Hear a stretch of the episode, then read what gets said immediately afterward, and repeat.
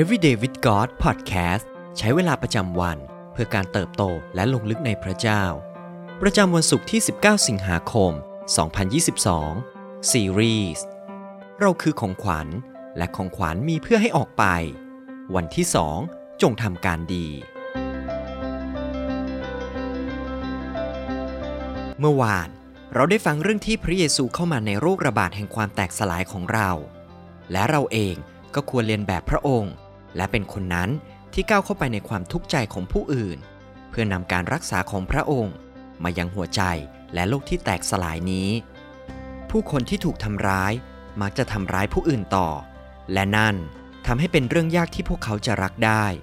ให้วันนี้เรามาลองดูด้วยกันว่า เราจะรักเพื่อนบ้านของเรา เหมือนที่เรารักตัวเองได้อย่างไร มัทธิวบทที่ 5 ข้อที่ 44 แต่เราบอกพวกท่านว่า จงรักศัตรูของท่าน และจงอธิษฐานเพื่อบรรดาคนที่ข่มเหงพวกท่าน ทั้งการรัก การเป็นพร การทำดี และการอธิษฐาน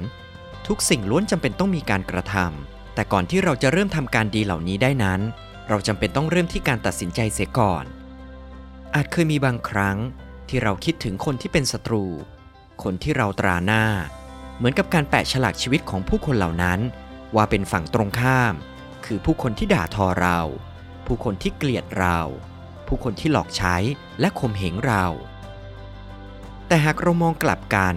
ใครบ้างที่เราเป็นฝ่ายขีดเส้นแบ่งฝั่งว่าเป็นมิตรหรือศัตรู ใครบ้างที่เราแอบนินทาพวกเขาลับหลัง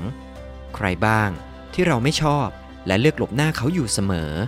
ใครบ้างที่เราคิดว่าเป็นอีกฝ่าย และไม่คู่ควรกับความการุณาหรือความใจดีของเรา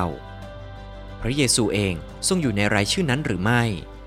หรือมีบางเวลาที่เรามองพระองค์เป็นศัตรูหรือไม่ พระองค์ทรงรักเราผ่านการสละพระองค์เองเพื่อเรา แม้ในตอนที่เรายังเป็นศัตรูกับพระองค์ก็ตาม พระองค์ทรงอวยพรเราด้วยพระชนและพระปราณ แม้ขณะที่เรากำลังแช่งด่าพระองค์ พระองค์ทรงปกคลุมและทรงเลี้ยงดูเรา แม้ในยามที่เราเกลียดพระองค์ พระองค์ทรงอธิษฐานเพื่อเรา แม้กระทั่งในขณะนี้ ในระหว่างที่เรากำลังใช้พระนามของพระองค์ ด้วยความโกรธเกลียด และดูถูกพระคุณของพระองค์เป็นสิ่งไร้ค่า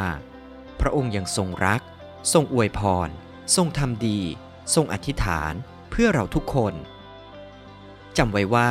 เราคือของขวัญที่พระเจ้าทรงประทานให้แก่โลกในช่วงเวลาสำคัญเช่นนี้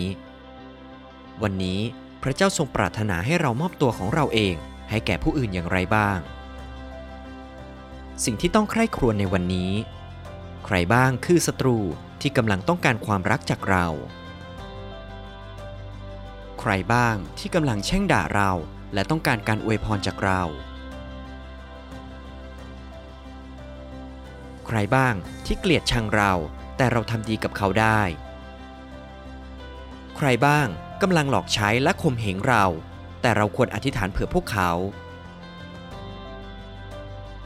ให้เราอธิษฐานด้วยกันนะครับ ระเจ้าที่รัก เราขอบคุณที่แม้เรายังเป็นศัตรู พระองค์ก็ทรงเลือกที่จะสำแดงความรักแก่เรา เราขอบคุณที่แม้เราเองอาจจะเคยทรยศพระองค์ พระเยซูก็ยังเลือกที่จะตายเพื่อความบาปของเรา ในวันนี้เราขอเลียนแบบการกระทำแห่งความรักของพระองค์ เราขอตัดสินใจที่จะรักคนที่ไม่น่ารัก เราขอเลือกที่จะทำการดีต่อผู้ที่เรา ถือว่าเป็นศัตรูเช่นเดียวกับพระองค์ ขอทรงช่วยเราให้ได้รู้จักและลงลึกในความรักของพระองค์ ให้เราได้มีประสบการณ์ในพระมหาบัญญัติ ให้เราได้รักพระองค์สุดจิต สุดใจ สุดกำลังความคิด และขอให้เรารักผู้อื่นได้อย่างที่เรารักตัวเอง อธิษฐานในพระนามพระเยซู เอเมน